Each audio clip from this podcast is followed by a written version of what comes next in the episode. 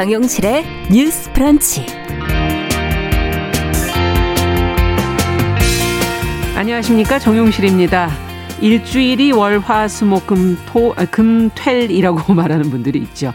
어, 주말에 휴식은 너무 짧고 또 노동해야 하는 평일의 피로감은 커서 토요일과 일요일을 합쳐서 저렇게 부르기도 하는데요. 자, 이런 가운데 최근에 정의당의 심상정 대선 후보의 주 4일째 공약이 지금 관심을 모으고 있습니다. 아, 민주당 이재명 후보도 이에 대해서 긍정적으로 언급을 했다는 게 알려지면서 지금 주 4일째가 또 대선 의제로 떠오를 가능성도 거론이 되고 있는데요. 자, 관련된 논의가 현실적으로 가능할지 오늘 생각해 보도록 하겠습니다. 네, 중국의 유명 테니스 선수가 전직 부통령에게 성관계를 강요당했다고 폭로를 해서 후폭풍이 커지고 있습니다. 현재 중국 SNS에서는 그의 이름을 비롯한 이 관련 검색어들이 차단이 된 상태라고 하는데요. 해외 언론에서는 이와 관련해서 어떤 보도들이 나오고 있는지 오늘 살펴보도록 하겠습니다. 11월 9일 화요일 정용실의 뉴스 브런치 문을 엽니다.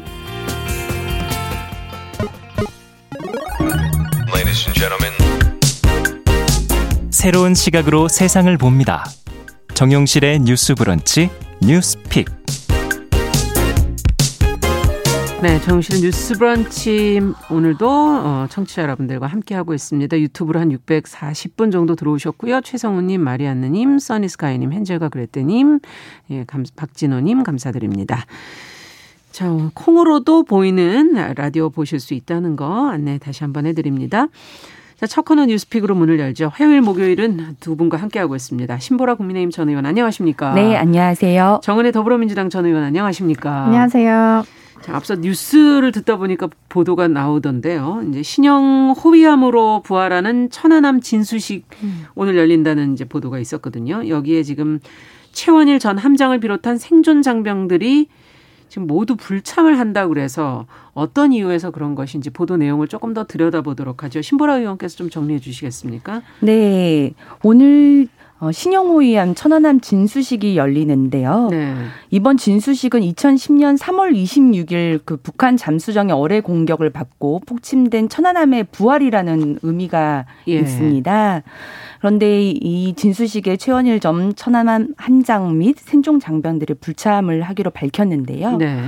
어, 이는 최근 방송통신심의위원회가 2010년 북한에 피격된 천안함의 침몰 원인으로 잠수함 충동설 뭐 음. 이런 천안함 폭침을 부정하고 음모론을 제기하는 내용의 그 유튜브 콘텐츠에 대해서 네. 문제가 없다. 라고 하는 결정을 내린 데 대한 어떤 반발 차원으로 이해되고 있습니다. 아.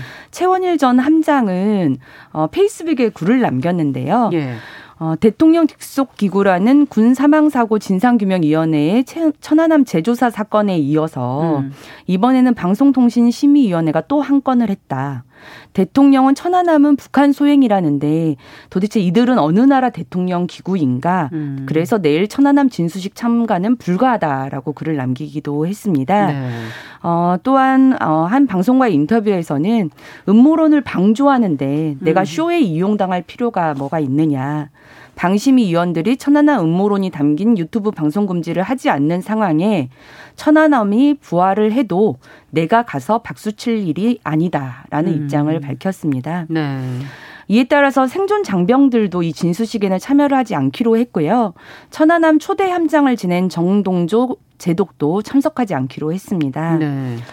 해군은 신형 대구급 호위함 7번함의 한 명을 이 천안함으로 명명을 하게 됐는데요. 음. 이 함정은 대공, 대함, 대잠수함 작전은 물론 대지상전까지 수행할 수 있는 막강한 화력을 갖췄습니다. 어. 문재인 대통령은 지난 3월 열린 제6회 서해수호의 날 기념사에서 이 대구급 호위함 7번 함이 천안함으로 명명됐다고 밝힌 바 있고요. 예, 예. 어, 이는 또 천안함 유족회와 천안함 재단의 요청을 받아들여 명명한 것이라고 알려졌습니다. 네. 하지만 천안함 함장과 생존 장병이 참석하지 않으면서 음. 해군이 대대적으로 준비한 새 천안함 진수식의 의미가 퇴색하는 것 아니냐는 지적이 나옵니다. 네. 저 지금 뭐 어, 어찌 본다면 주역들이 진수식 불참을 네. 한다는 그런 소식에 두 분은 어떤 생각을 하고 계시는지 정은혜 의원부터 한마디씩 들어볼까요? 네, 먼저 그 천안함 진수식이 이제 또 열리게 되는 것 음. 이것은 굉장히 좀 의미 있는 날인 음. 것 같습니다. 그래서 원래 천톤급이었던 그 초기함이었던 천안함이 네. 이제 한 2,800톤급 그 최신식 그런 호위함으로 부활을 하게 되는데 그렇죠. 굉장히 뭐 최신 어떤 뭐 하이브리드 체계도 사용을 하고요. 예. 굉장히 또 잠수함을 쫓을 때는 또 힘이 좋은 또 가스 터빈을 사용해서 또 잠수함을 음. 추격할 수도 있는 굉장히 모든 최신 기술이 탑재된 그런 함이 되었고 그리고 2023년부터 이제 우리 대한민국의 서해를 지킬 그런 또 천안함이라는 또 이름을 다시 또 달고 이렇게 음. 하는 것에 있어서 굉장히 의미가 있고 그리고 당시 2010년 네, 또 천안함으로 인해서 또 고인이 되신 분들을 우리가 또 오늘 다시 한번 생각해 보는 그렇죠. 좀 시간이 되었으면 합니다. 이런 네. 그 비극의 참사가 다시는 네, 반복되어서는 네. 안 된다는 것을 음. 저는 전 국민이 또 아이들도 이런 부분은 저는 좀 배워야 하지 않을까 기억해야 한다. 생각을 합니다. 음. 그 문재인 대통령도 계속 반복적으로 얘기를 했던 것이 정부의 공식 입장에는 조금도 변함이 없다. 음. 그리고 천안함은 북한 소행이라는 것이 정부의 입장이다라는 음. 음. 것을 음. 재차 말씀을 하셨습니다. 지난번에 그 고 민평기 상사의 모친께서 이게 북한의 소행입니까? 누구의 소행입니까? 음. 이렇게 굉장히 애절하게 그 서해 수호의 날 기념식 행사에서 또 물어보기도 하셨고요. 네. 거기서도 문재인 대통령도 계속 일관된 답변으로 이제 또 말씀을 해주시기도 했습니다. 어 근데 이제 방통위의 결정에 있어서 조금 지금 논란이 되고 있는데요. 네. 그 제가 확인을 해본 결과 방심이죠. 방, 아, 예, 네. 죄송합니다. 예, 방심이. 네. 예, 방심이 통신 소위입니다. 그렇죠. 통신 소위 위원 음, 다섯 네. 명인데요. 이 중에 이제 세 명이 해당 없음 의견을 냈다고 합니다. 특히 뭐 옥시찬 위원 같은 경우는 어, 개인적으로 천안함 사건으로 순국한 영령들에 대해 안타깝게 생각한다고 하면서도 앞으로 이러한 천안함 사건의 진실이 밝혀져서 우리 사회가 분열되지 않았으면 하는 바람이 있다라고 음. 하면서 어, 얘기를 또 하기도 했고요. 또 김유진 의원 같은 경우는 이제 어 천안함이 어쨌든 군의 공무 수행 과정에서 일어난 일이고 그것에 대해 이렇게 음모론이 있지만 어쨌든 비판적으로 주장하고 있는 것이고 반면에 뭐 이제 또 5.18과 관련해서 그런 다뤄졌던 연상에 대해서도 얘기를 한 것 같아요. 그래서 이것은 그냥 무고한 시민을 북한군으로 몰아가는 정보들이다. 그래서 이거는 차원이 다르다라고 생각을 하기 그런 주장을 하기도 했고요. 또 반면 이제 김우석 의원 같은 경우는 뭐 이제 우리가 과거에 또 5.18 음모론 같은 것이 있었는데 네. 5.18 음모론 같은 경우는 삭제하고 이 게시글은 왜 놔, 놔둬야 하느냐 음. 이런 거에 대한 것들이 좀 이해가 가지 않는다라는 얘기를 또 하기도 했습니다. 네, 신무라 의원께서는 어떻게 보십니까? 네, 뭐 천안함 뭐 피격 사건 너무나 잘 국민들께서 기억하시겠지만 104명의 승조원이 네. 탑승을 네. 했고 북한의 어뢰 폭침으로 인해서 46명의 어 장병들이 목숨을 그렇죠. 잃어야만 했던 네. 사건입니다.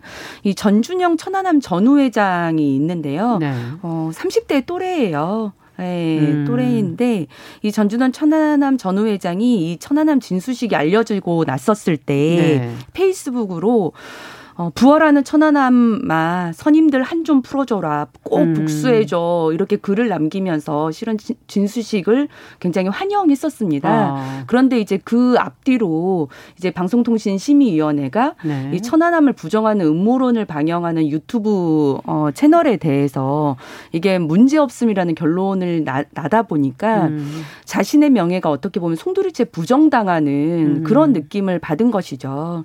그러니까 실은 천안함은 북한 소행이다라고 하는 게 정부의 명확한 입장이고 네. 그거는 여야를 막론하고 어떤 정부가 들어서건 음. 부정될 수 없는 사실입니다. 그런데도 불구하고 이제 방송통신심의위원회는 대통령 직속의 행정기구거든요. 네. 그러니까 대통령과 정부의 입장은 명확한데 네. 어떻게 대통령 직속이라는 행정기구는 이런 음모론을 제기하고 사실을 부정하고 어, 명예를 모욕하는 음. 이런 방송이 문제 없다라는 결론에 어떤 도달할 수 있느냐. 음. 이런 부분에 대해서 어, 우선 어, 이 나라를 지킨 분들의 명예 회복이 훨씬 더 중요하다. 예. 그렇기 때문에 천안함 진수식이 의미가 있더라도 네. 거기 가서 박수 칠 일은 아니다. 명예 회복이 음. 우선이다. 그런 점에서 좀 이분들 입장에서 정말 가슴 아프고 미어지는 음. 일이다라는 생각이 듭니다. 네. 저는 이제 그런 점에서 그 방송통신심의위원회의 재심의는 좀 예. 당연히 좀 이루어져야 할 것으로 보이고 음. 실제 지금 천회 천안함 전후회 분들도 예. 재심의를 요구를 하고 있는 상황입니다. 예. 실제 방송통신심의위원회도 이, 이 이게 만들어진 목적이 공적 책임의 어떤 재고 음. 어 이런 부분들이 있는데요. 네. 이제 방송통신심의위원회 보면 정보통신에 관한 이 심의 규정이 있습니다. 음. 그래서 이 심의 규정에 따라서 심의를 하는 것이죠. 그렇죠. 예. 근데 이제 어 이 심의가 들어가게 된 배경도 네. 지금 천안함 전후의 측과 천안함 재단이 국방부와 여러 가지 이제 명예회복과 관련한 협의를 음. 진행하던 와중에 여전히 사실을 호도하는 그런 방송들이 문제가 되고 있다. 예. 이런 부분에 대한 삭제 조치를 해달라는 요구가 있었고 예. 그걸 국방부가 받아들여서 국방부가 이제 방송통신심의위원회 이제 요구를 한 거군요. 예, 조치 요구를 한 겁니다. 네. 그래서 삭제 조치 요구를 했는데 국방부가 어, 그 요구를 한 규정은 네. 방송통신심의위원회 8조 규정이더라고요. 네. 8조 규정이 뭐냐면 내용입니까? 이제 사회질서 위반에 대한 내용인데 네. 이게 어 사회질서 위반에 관한 해당하는 거는 이제 삭제나 이제 조치 규정이 있는 거죠. 근데 그 정보들이 사회 통합 뭐 여러 가지가 있는데 그 중에서 또 좀 해당되는 것이 음. 뭐 사회 통합 및 사회 질서를 저해하는 정보, 뭐 사회적 혼란을 현저하게 야기할 수 있는 내용, 음. 타인을 모욕하거나 사실 또는 거짓의 사실을 드러내 타인의 명예를 훼손하는 내용, 네. 뭐 이런 것들이 있습니다. 음. 이런 이유들로 아마 조치 이제 네, 진행을 거군요. 한 건데 네. 방송통신위원회에서 아까 이제 정은혜 의원께서 말씀하신 그 세 명의 위원이 음. 어떤 합리적 의심의 내용이 있고 뭐 표현의 자유 뭐 이런 의견들을 들어서 음. 어, 문제없음이란 결론을 내렸더라고요. 네. 근데 저는 어 이게 어떻게 이 표현의 자유 영역에 속할 음. 수 있느냐? 실은 저는 역사적 사실에 부합하는 것이고 이게 민군 관의 합동조사단까지 꾸려서 네. 장장 뭐 세 달이 넘는 기간 동안 조사를 벌렸고 음. 그걸 이제 함께 채택을 했고 음. 어뢰가 발견이 됐고 네. 이제 잠수함 충돌이랄지 뭐 이런 것들은 사실 무근으로 이미 판명이 났습니다. 예. 예. 그래서 이제 천안함 이렇게 두동강 난 그렇죠. 장면도 보시면 이게 수중 어뢰에 의한 폭발이라고 하는 게 음. 드러날 수 있는 그런 근거도와 네. 증거들이 정말 많거든요. 그런데 저는 이제 방송통신심의위원회 심의 규정 중에 제 6조의 헌정질서 위반이라는 조항이 있는데 네. 실은 이제 5.18 같은 경우는 5.18의 뭐 북한군 침투설이랄지 이거는 음. 어, 이 제6조 헌정질서 위반에 해당돼서 삭제 조치가 내려졌어요. 네. 왜냐 헌정질서 위반의 조, 조항은 해당이 된다라고 헌법에 위배되거나 네. 뭐 국가의 존립을 해야 하는 정보, 음. 헌법에 반하여 역사적 사실을 현재 왜곡하는 정보 음. 이런 정보들은 이제 삭제에 해당이 되네요. 예. 네. 그래서 5.18과 관련한 그런 북한군 음. 개입설들은 이 6조 해당 위반으로 삭제 조치가 내려졌는데 네. 전 천안함 왜곡도 이 헌법에 반하여 역사적 사실을 현저하게 왜곡하는 정보라고 봅니다. 음. 오히려 국방부가 이 제 6조의 내용을 들어서라도 음.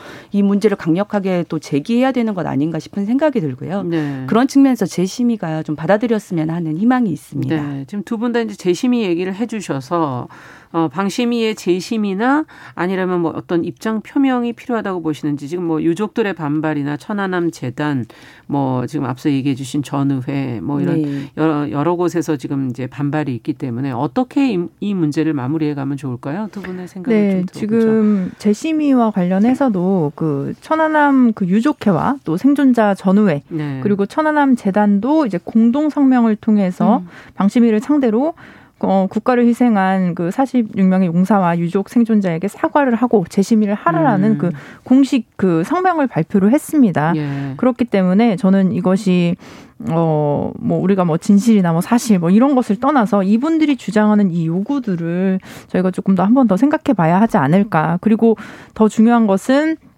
어, 당시에 우리의 그 안보, 사태, 안보 네. 상황 이런 것들을 조금 더 반성하고 음. 앞으로는 저는 재발이 절대는 일어나지 음. 않아야 한다는 그런 음. 것들도 저는 정부 측에서 지금 문재인 정부가 이제 임기 마지막이 다가오지 않습니까? 네. 그런 측면에서 좀 철저하게 국민들한테 약속을 하고 어 확실히 말씀을 이렇게 좀 드리는 것이 음. 조금 더 이분 희생자분들과 또 국민들이 안심할 수 있고 또 네. 정부가 나를 지켜준다, 정부가 네. 나를 어, 버리지 않는다라는 그 확신을 줄 수 있을 거라고 생각합니다. 안보 상황 자체 또 점검하는 게 더욱더 네. 중요하다. 앞으로 재발되지 않아야 음. 된다 이런 지적을 해주셨고요. 네.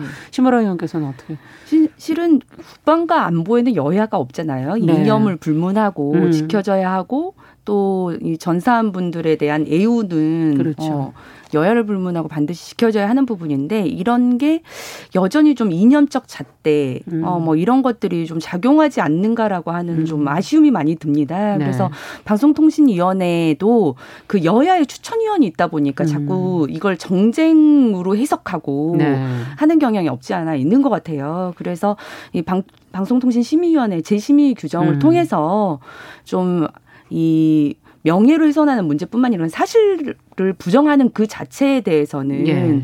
명확한 삭제 조치가 내려졌으면 합니다. 네. 방심위의 어떤 제대로 된 판단이 필요하다라는 얘기를 해주셨어요.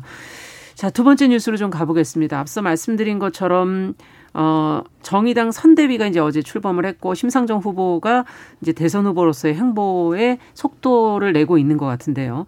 1호 공약으로 지금 내건 내용이 주 4일제입니다. 이주 4일제 관련해서 어떤 내용을 지금 심상정 후보가 얘기를 하고 있는지 뭐 다른 당 후보를 비롯해서 어, 정치권들의 반응은 지금 어떻게 나오고 있는지를 좀 짚어보고 싶습니다. 정은혜 의원께서 좀 정리를 해 주시죠. 네. 그 정의당이 8일 20대 대통령 선거 선거대책위원회를 꾸리고 네. 본격적인 대선 준비에 돌입을 했습니다. 그래서 이제 심상정 대선 후보가 어, 다음 달 19일에 대선 강령을 확정하는 정책 당 대회를 할 예정인데요. 네. 그 전에 그 대선 후보로서 주 4일 공약을 지금 연일 이제 띄우고 있습니다. 뭐 다른 공약들도 있지만 음. 우선적으로 많이 얘기를 하고 있는데요. 특히 그 기업은행 금융노조와 기자, 어, 가진 간담회에서 네. 주 4일제를 어, 공약을 제시한 배경과 기대 효과에 대해서 설명을 했고요. 예. 그리고 대국민 의견 수렴이라는 전제를 달기도 했습니다.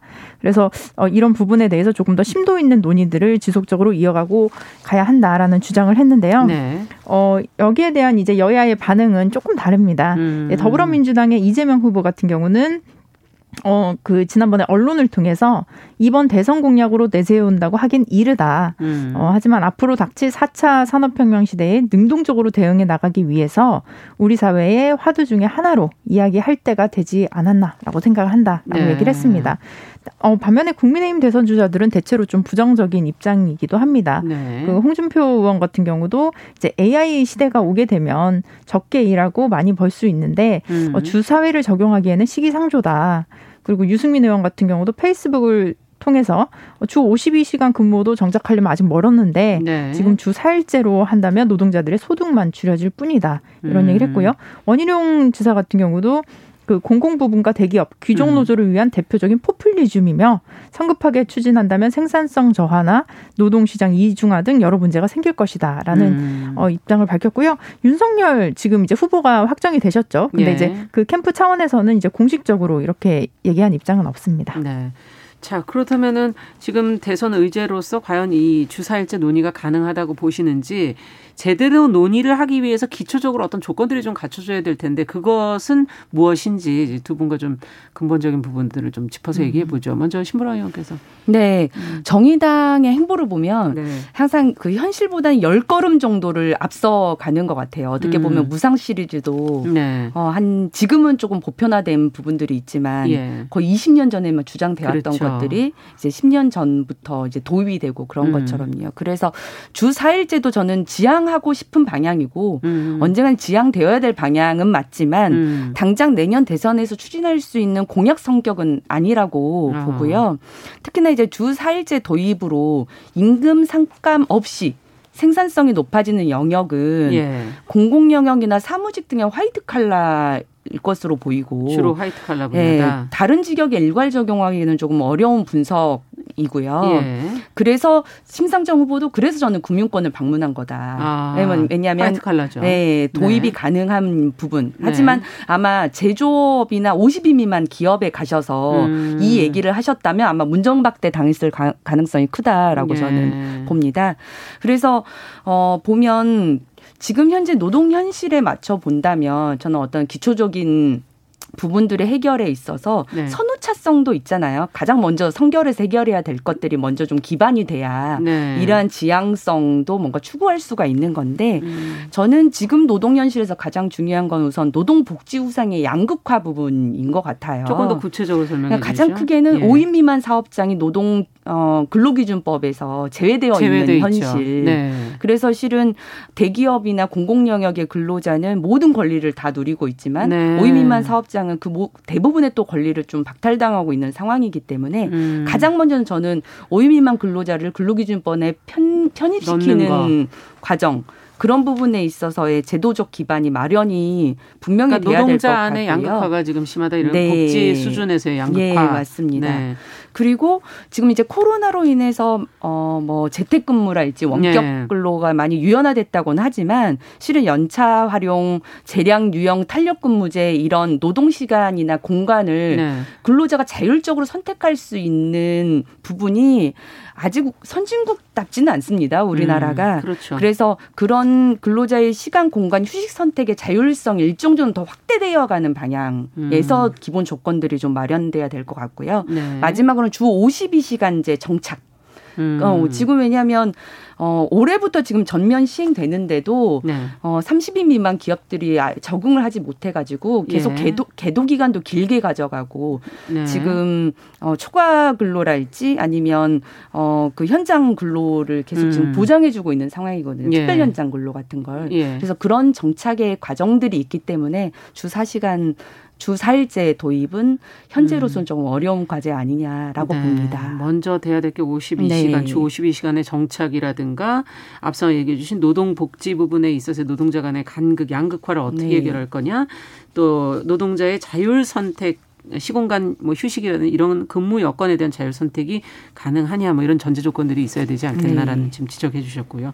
정은혜 네. 의원께서는 그 우리나라가 굉장히 일을 많이 하기로 유명한 나라입니다. 네. 실제 우리나라가 OECD 경제협력개발기구에서 그 연간 근로시간이 평균 1,908시간입니다. 네, 1908시간. 지금 네네 세 번째로 많은 나라입니다. 네. 그러니까 멕시코와 코스타리카에 이어서 세 번째로 많은 나라고요. 그리고 OECD 평균 그 근무 시간은 1,687시간입니다. 거의 200시간 넘게 대한민국 국민들이 더 많은 시간을 근무하고 있다라는 어, 말씀이고요. 그다음에 그 노동 생산성이 대한민국이 41.8달러입니다. 음. 이 말은 그 OECD 38개 회원국 중에 29째입니다. 그러니까 노동의 효율성이 그만큼 떨어진다는 측면이죠. 일은 많이 일을 하고 네, 그러나 그 네, 거기에 따른 생산성은 짧게 일하면서 더 어, 효율성 있게 일해야 맞습니다. 된다 지금 그 얘기신 거죠. 네. 예. 근데 이번에 특히 코로나 19 사태 이후에 재택근무가 굉장히 활발해지면서 네. 사실 업무의 차질이 그 우리가 생각했던 것보다 많이 일어나지 그렇, 않았고 예. 생산성이 좋다는 그런 결과들이 많이 도출이 되었습니다. 어. 실제로 지금 뭐 마이크로소프트 같은 경우는 주 4일제를 하면서 매출이 40%가 증가를 했다고 해요. 그럴 수 그리고 있죠. 뭐 스웨덴이나 네. 덴마크 등도 이제 코로나 이후에 좀 더 적극적으로 주 4일제를 네. 논의하고 있습니다. 네. 어, 다만 뭐 신보라 의원님께서도 그런 염려해 주셨던 뭐 생산성 분야라든지 이런 분야에선 좀 어려울 수도 있겠지만 음. 적어도 절대적으로 대한민국 국민들이 많은 시간을 일을 하고 있고 이 시간을 줄여야 한다는 측면은 아마 모두가 동의할 거라고 생각합니다. 그렇기 때문에 이 부분을 어, 더불어민주당에서도 뭐 당장 뭐 주사일제를 시행하자는 것은 아니지만 우리가 이렇게 논의하는 과정 속에서 익숙해지고 또한 이 문제점들을 어, 이렇게 발견하다 보면 뭔가 국민적인 합의들이 이루어질 수 있지 않을까라는 생각이 듭니다. 네. 네. 두 분 다 논의해 볼 만은 하다. 근데 현실은 아직 그렇지 못하다 이런 음. 정도로 받아들이면 네, 될까요? 네. 예. 네. 그리고 이제 예. 주 4일제를 우리가 정말 음. 4일 일한다 이렇게 생각하면 안 되고요. 요즘 이제 4.5일제도 많이 합니다. 4.5일제. 네, 월요일에 오후에 어. 출근을 한다든지 이런 경우는 뭐 우한 형제 경제들이나 뭐 신세계, SK 기업 등에서는 이미 실행을 하고 있고요. 예. 저는 좀 유연하게 근무 시간을 음. 탄력적으로 조정하는 것도 필요하다고 봅니다. 네. 뉴스픽 오늘 여기까지 얘기 듣겠습니다. 정은혜 신보라 의원과 함께했습니다. 말씀 잘 들었습니다. 네. 감사합니다. 감사합니다. 자, 정윤실의 뉴스브런치 1부 마치고요. 잠시 후에 돌아오겠습니다. 11시 30분부터 일부 지역국에서는 해당 지역 방송 보내드립니다.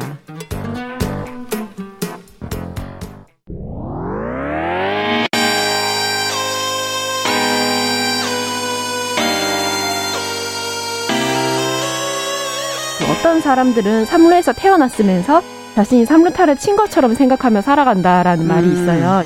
3분 즉석칼에 만들듯이 법안을 뚝딱뚝딱 잘 만들어내시는 분들이 왜 여기에 대해서는 음. 이렇게 직무유기를 하고 있을까 그런 문제가 들고 따끔하게 예. 여성 팬티에 달려있는 정체불명, 의미불명의 리본에 대해서 생각을 하게 됩니다. 도대체 이 아이는 왜 있는가? 경쾌하게 정말 그런가요? 외신도 당황한 거죠. 이 사건을 보고 예. 도대체 한국에서 무슨 일이 벌어지고 있는 거냐. 음. 이거 한국의 성보수주의 때문 아니냐.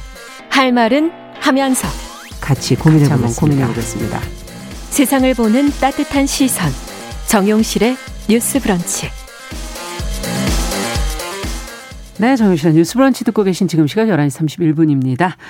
자, 시인의 시선으로 뉴스와 세상을 보는 시간이죠. 시시한가. 방수진 시인 자리해 주셨습니다. 어서 오십시오. 네, 안녕하세요. 방수진입니다. 네, 오늘은 어떤 뉴스를 좀 들여다볼까요? 네.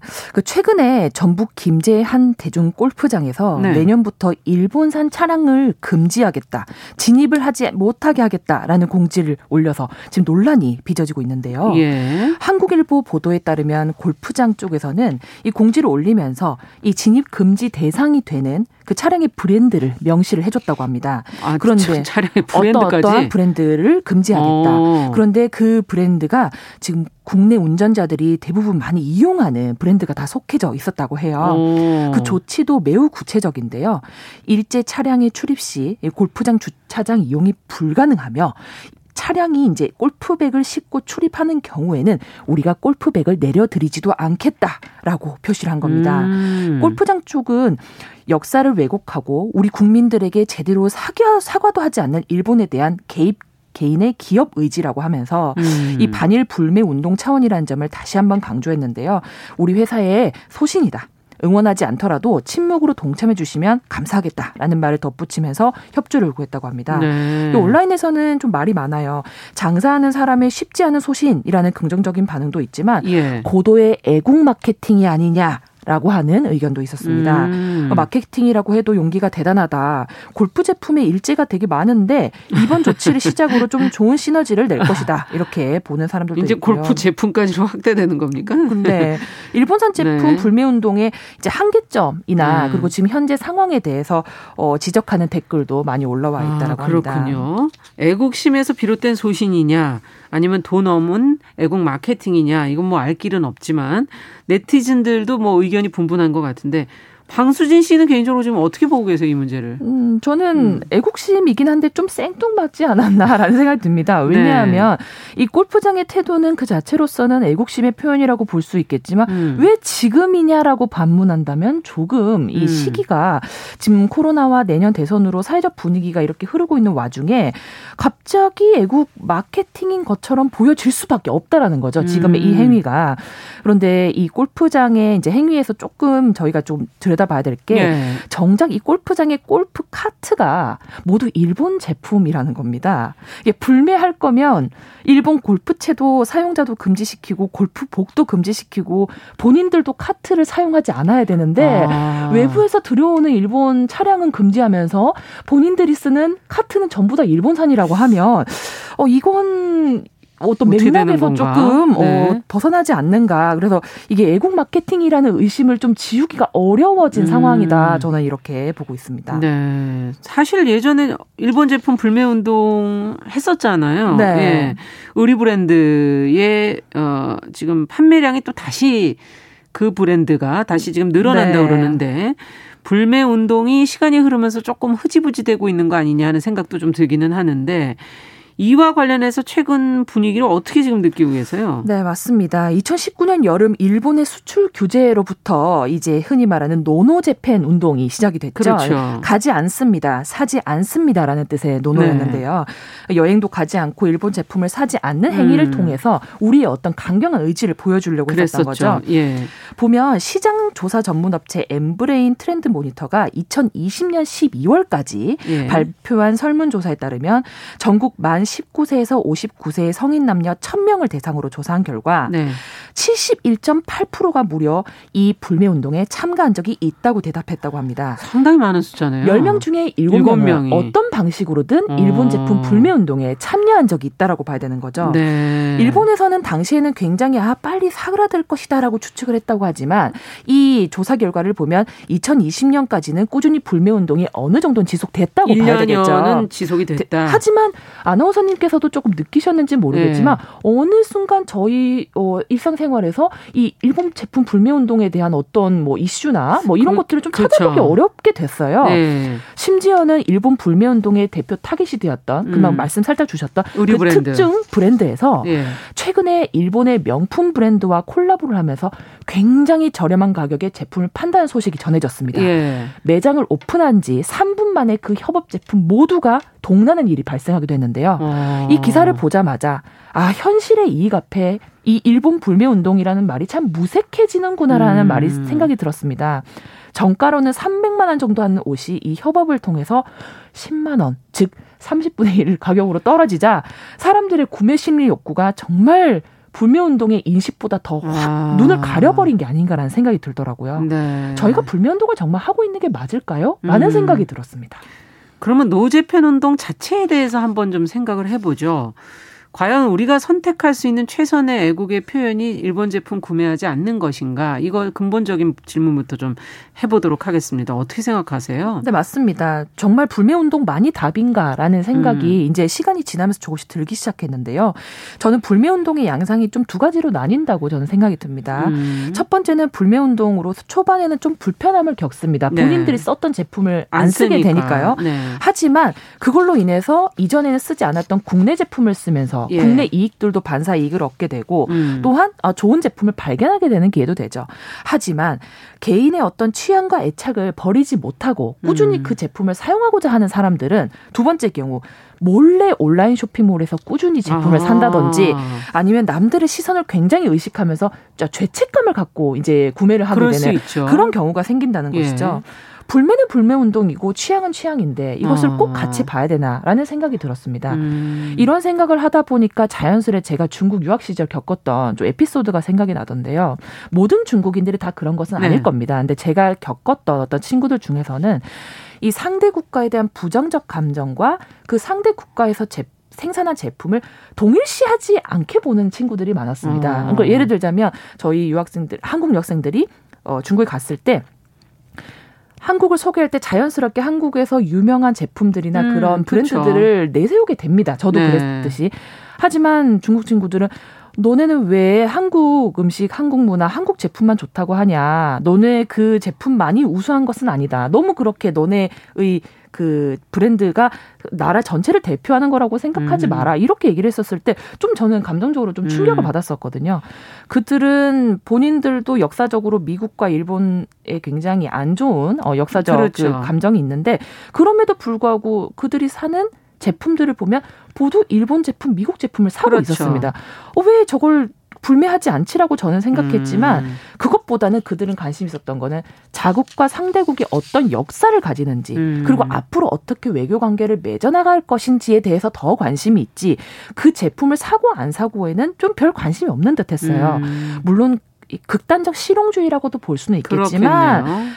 어떤 부분에 있어서는 저희가 무조건 이 제품을 배척해야 된다라는 것은 어, 나중에 더 좋은 제품이 나왔을 때 그걸 사용할 수 있는 기회 원천을 자, 어, 차단하는 기회 어, 것이 되니까 음. 저는 그것도 좀 우리가 배워야 되는 부분이 아닌가라는 생각도 들고요. 네. 현실적인 부분도 실용주의적인 어, 접근을 할 필요도 있다. 지금 그런 입장 네. 얘기해 주셨는데 일본 제품의 불매 운동이 그때 따져 보니까 한일 간의 이제 무역 분쟁이 그 당시에 상당히 심했기 때문에 어, 나타난 게 아닌가. 근데 이 그것의 그 또 무역 분쟁의 근본 원인은 사실은 더 들어가면 우리 역사적인 문제랑 뭐 뗄래야 뗄 수는 없는 거잖아요. 맞습니다. 예. 앞서 말씀드린 것처럼 세계화, 글로벌화, 전 지구화가 음. 된 시대에 반감을 가진 국가의 것이라고 우리가 무조건적으로 배척하는 것만이 답일까라고 네. 깊게 사고해 봐야 되는 지점이 아닐까 싶은데요. 애국의 적정선이 있을까요? 음. 이런 생각도 해보게 됩니다. 이 시대의 애국이란 과연 무엇인가라는 음. 반성적 어, 뭐 사고도 지금 불가피해진 건데 네. 저는 그렇게 생각합니다. 이 시대의 애국심은 다양성을 수용하면서 지켜나가는 올곧은 방향성이 아닐까라는 생각합니다. 음. 역사적 갈등의 사실 그 자체는 우리가 절대 잊지 말아야 할 것이고 네. 그것이 반드시 올바른 방향으로 이끌겠다는 마음은 고수하되 음. 타국의 문화와 제품의 교류를 또 무조건적으로 배척하지는 않는 것. 음. 우리의 가치와 지향점을 잊지 않고 잃지 않고 가는 그 자세, 그 자세 음. 자체가 저는 애국심이 아닐까 싶고요. 음. 대신 어떤 누군가가 당신이 왜 불매 운동을 하느냐라고 물었 들었을 네. 때 단호하게 내가 이 불매 운동을 하는 이유 이것을 논리적으로 그 상대방에 설득시킬 수 있을 만한 우리가 내심 그 올곧은 방향성을 내가 인지하고 있는 음. 것인가 그렇고 그러면서 불매 운동을 하고 네. 있는 것인가 이런 거에 대한 반문이 굉장히 필요한 시점이 그러네요. 아닐까 싶습니다. 그러니까 방향이 중요하다 지금 어디로 가려고 맞습니다. 하는지 그걸 먼저 생각해야 된다. 음. 이와 관련된 시가 있을까요? 네, 아주 네. 적절한 시가 있어서 제가 찾아와 봤는데요. 네. 어, 조태일 시인의 꽃나무들이라는 아. 시를 골라왔습니다. 매우 아름다운 시입니다. 이시 어, 살짝 낭독해 드리고 마저 말씀 나누도록 하겠습니다. 네.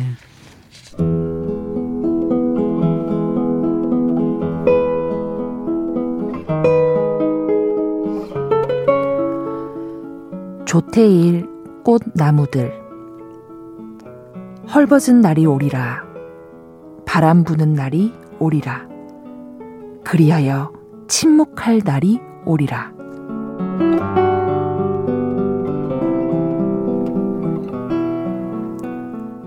너희들은 아버지를 아버지라 부르고, 너희들은 어머니를 어머니라 부르고, 너희들은 형님을 형님이라 부르고, 너희들은 누나를 누나라 부르고, 동생을 동생이라고 처음 부르던 이 땅을 부둥켜 안고 결코 이 겨울을 피하지 않으리라. 결코 이 땅을 피하지 않으리라. 이곳 말고 갈 수 있는 땅이 어디 있다더냐.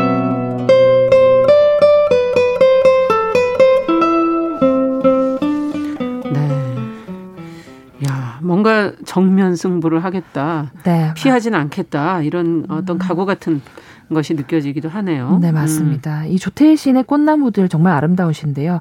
저는 이 시를 읽으면서 그런 생각을 해봤습니다. 역사란 음. 무엇일까? 그리고 애국이란 무엇일까? 음.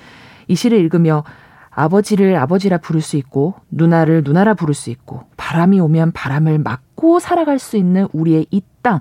저는 이 당연함이 우리의 바로 역사 그 자체가 아닌가 생각이 들었습니다. 네. 우리 두 다리가 굳건히 붙고 서 있는 이 대한민국이라는 땅. 우리에게 역사는 바로 이 대한민국 그 자체가 음. 아닐까 싶었는데요.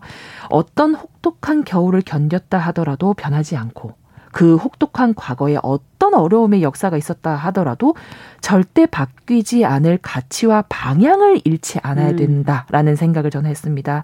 앞으로도 우리가 꾸준히 할 수 있는 이 올곧은 방향성 음. 그리고 우리 이 시대의 애국, 음. 우리만의 애국을 할수 있으면 정말 좋을 것 같다는 생각을 해봤습니다. 네, 오늘 시시한가 어, 애국심에 관한 부분, 올곧은 방향성을 어떻게 찾아가야 될지 고민해보는 그런 시간이 됐던 것 같습니다. 말씀 잘 들었습니다. 네, 감사합니다. 감사합니다.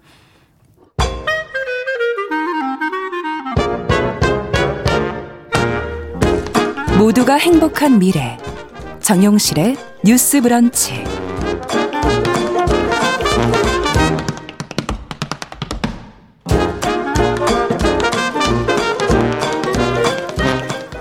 네, 정은실의 뉴스 브런치 듣고 계신 지금 시각 11시 44분입니다. 자, 국제사회 이슈 생각해 볼 만한 나라 밖의 소식 깊고 넓게 좀 살펴보겠습니다. 조윤주 외신캐스터 잘해 주셨습니다. 어서 오세요. 네, 안녕하세요. 자, 오늘은 어, 그 중국에서 지금 최고위 정치인이 연루된 미투 사건이 벌어졌다고 그래서 네. 보도가 지금 계속 이어지고 있고 중국을 대표하는 테니스 선수가 장가오리 전 부총리에게 성폭행을 당했고 이후 오랜 기간 동안 부적절한 관계를 유지해 왔다 이런 폭로가 있었어요. 네. 이 내용을 좀 자세히 좀 다뤄보도록 하죠. 네, 이 테니스 선수 이름은 펑차이라는 선수이고요. 예. 어, 지금은 은퇴를 했습니다. 나이가 35이고 음. 그런데 아, 지난 2일 밤에 중국판 트위터인 웨이보에 편지 형식으로 자신이 음, 장가오리 전 부총리로부터 음. 성폭행을 당했다라고 폭로를 했습니다. 예. 이제 실명을 직접 거론한 아예 건데. 거론을 했네요. 네. 네. 어, 이제 성폭행 당하고 나서 어, 오랜 기간 동안 그와 부적절한 관계를 유지해 왔다라고 음. 폭로를 했습니다. 그런데 해당 글이 20분 만에 사라졌고요. 음. 그리고 중국 소셜 미디어에는 두 사람과 관련된 글은 전혀 검색되지 않았습니다. 아. 하지만 네티즌들이 이걸 캡처한 사진을 돌려보면서 네 이제 네. 결국 퍼졌고 외신들도 이 내용을 자세하게 이제 보도를 하고 있는데요.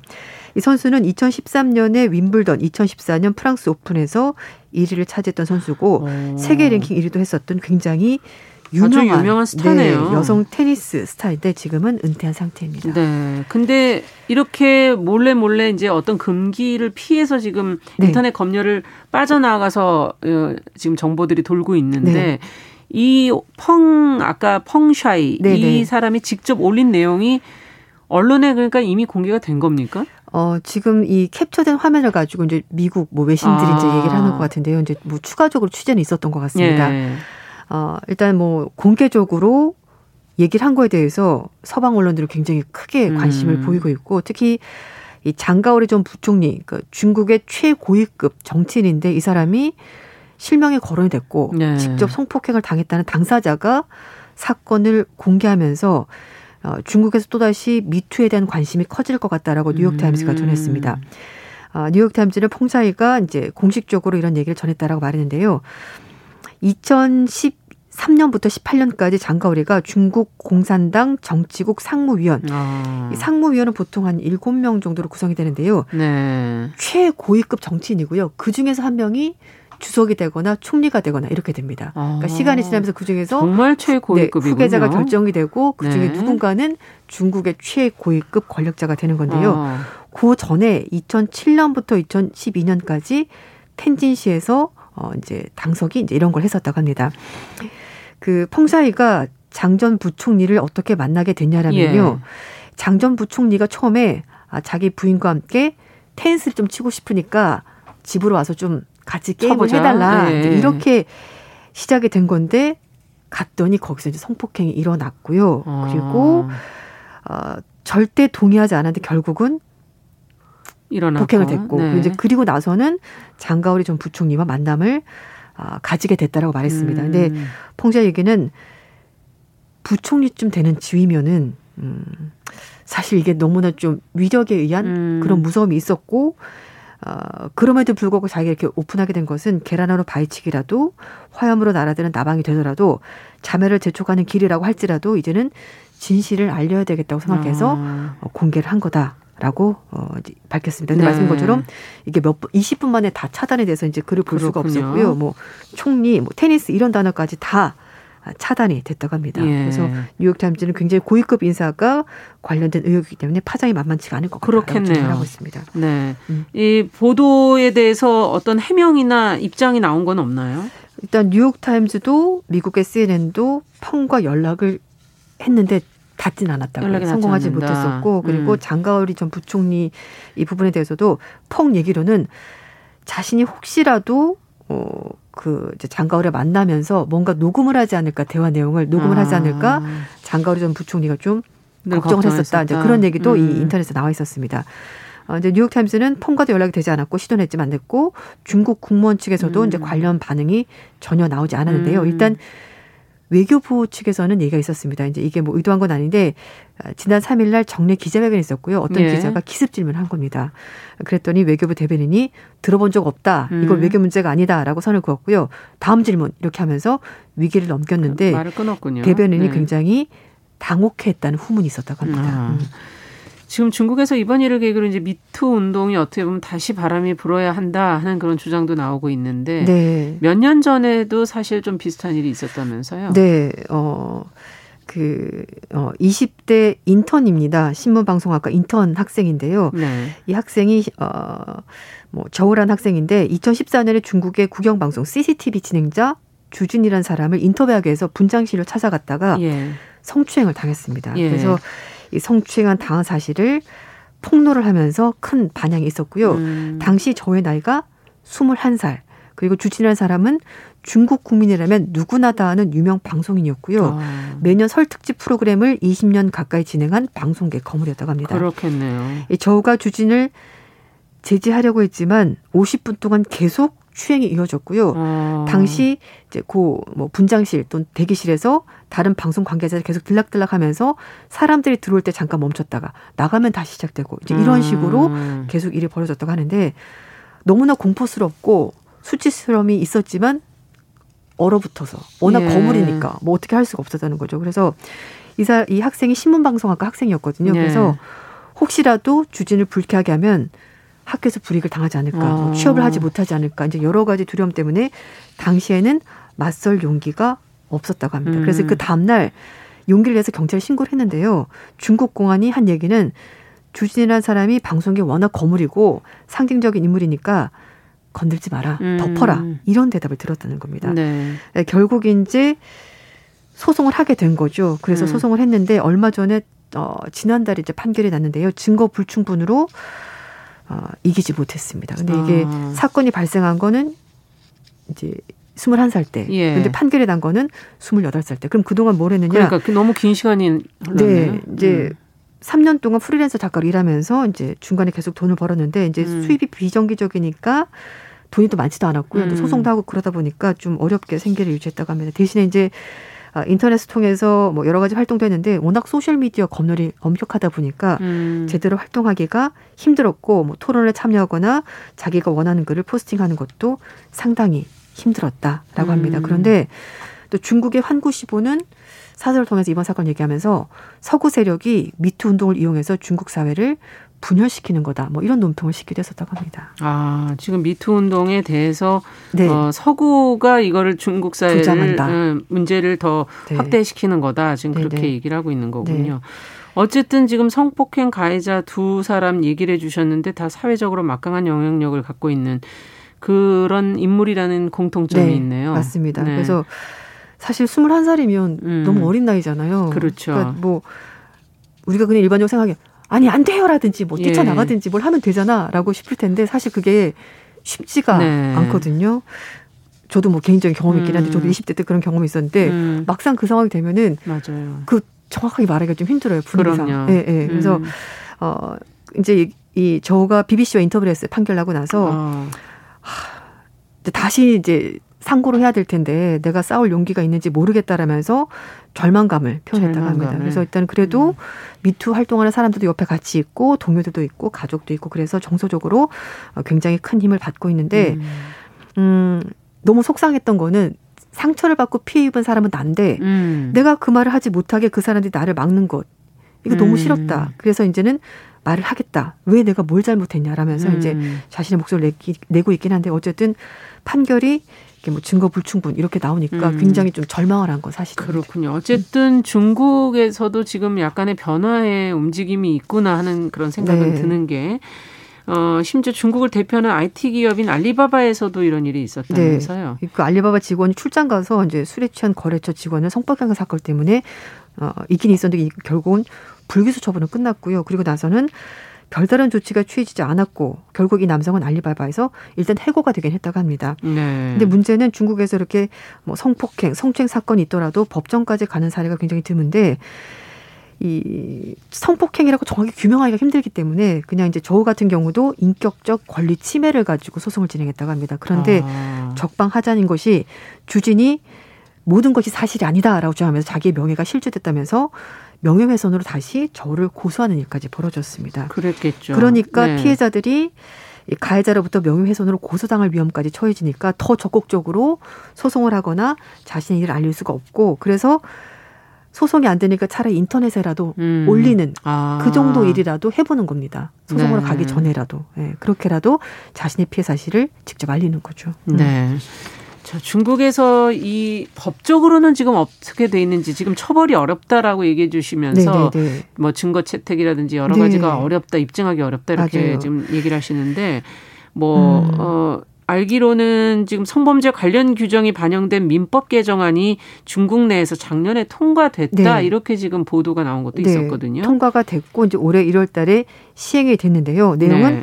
성폭력 피해를 당한 경우에 가해자를 고소할 수 있다. 고소할 수 있고. 너무 당연한 얘기인데. 네. 그런데 그 해당 기관이나 조직은 이런 행위를 방지해야 되고 조사를 해야 된다라고 명시가 되어 있는데요. 예. 하지만 음, 말씀드린 것처럼 이게 실행되기가 힘든 게 명예훼손으로 고소를 당하거나 아니면 고용주들이 이거 그냥 모르는 채 넘길 때 음, 어떻게 고용주를 네, 처벌할지 이 음. 명확하지가 않고 또또 하나는 피해자들이 보복당하지 않도록 보호 장치가 필요한데 이거는 좀 미흡한 네, 부분이 있다라는 겁니다. 네. 그래서 이런 것들이 좀 어, 제도상으로 미약한 부분이 있다라고 얘기를 하는 음. 것이고 그나마 좀 달라졌다고 볼 수 있는 것이 말씀인 것처럼 저우나 아니면 테니스 선수처럼 직접 자기의 목소리를 내는 것 그거는 온라인으로 좀, 네, 네, 좀 어, 달라진 점이고요. 어쨌든 말씀드렸던 자오도 지금 현재 항소를 준비하고 있긴 하다고 합니다. 아. 앞으로 세월이 걸리긴 하겠지만 그래서 일단 어, 근데 이제 미국에서 활동하고 있는 그 한 여성 활동가 얘기는요. 중국인 여성. 네, 중국인 여성인데요. 미투가 중요한 이유는 저항하는 힘 때문이고 이제 중국에서 외치고 있는 몇 안 되는 의미 있는 목소리가 그래도 계속 나오고 있다는 것이 그나마 예전보다 달라졌다 이렇게 얘기를 하고 있습니다. 그러네요. 지금 중국은 이런 목소리들을 다 맡고 있는데 이, 어, 팸, 어, 음. 어, 이 미투 운동이 그런 의미 있는 목소리를 네네네. 내고 있다. 끝으로 좀 정리를 좀 해보죠. 음, 아, 이게 뭐 정치적인 문제 때문이다 이런 해석도 나오던데. 네, 왜냐하면 이제 중국에 지금 음, 공산당 당대회가 열리고 있거든요. 네. 그래서 이 장가올이라는 인물이 음, 지금 시진핑 주석의 어, 어떻게 보면 이제 반대파에 해당하는 아. 상하이방 그 중국 되게 파가 나눠져 있거든요. 그렇죠. 그래서 그쪽 인물이기 때문에 뭐 그를 뭐 미리 제거하기 위해서 이 사건을 터트린 것 아니냐 아. 뭐 이런 얘기 나오는데 그거는 조금 어, 좀 신빙성이 떨어지는 것이 일단 뭐 그럴 가능성도 음. 물론 있긴 합니다만 보통 그럴 경우에는요 권력 부패 음. 얘기를 하면서 성 문제를 건드리는데 그렇죠. 이거는 성 문제가 없이. 전면적으로 나온 것이기 때문에 그건 좀 희박하다 얘기를 하고 있고 또 중국 내에서 이제 그 동안에 뭐 축첩이라고 해서 첩을 두는 그런 네. 문화가 있었거든요. 그래서 권력과 여성을 같이 동일시하는 이런 문화가 음. 있기 때문에 이런 일이 끊이지 않고 벌어지는 것 아니냐라는 지적을 뉴욕타임스가 문화가 했습니다. 바뀌어야 되겠군요. 네네. 네. 국제뉴스 오늘 어, 조현주 외신캐스터와 함께 중국 관련 미투 운동 소식 전해드렸습니다. 말씀 잘 들었습니다. 네, 감사합니다. 네, 정용실의 뉴스 브런치 화요일 순서도 같이 인사드리겠습니다. 저는 내일 오전 11시 5분에 다시 뵙겠습니다. 감사합니다.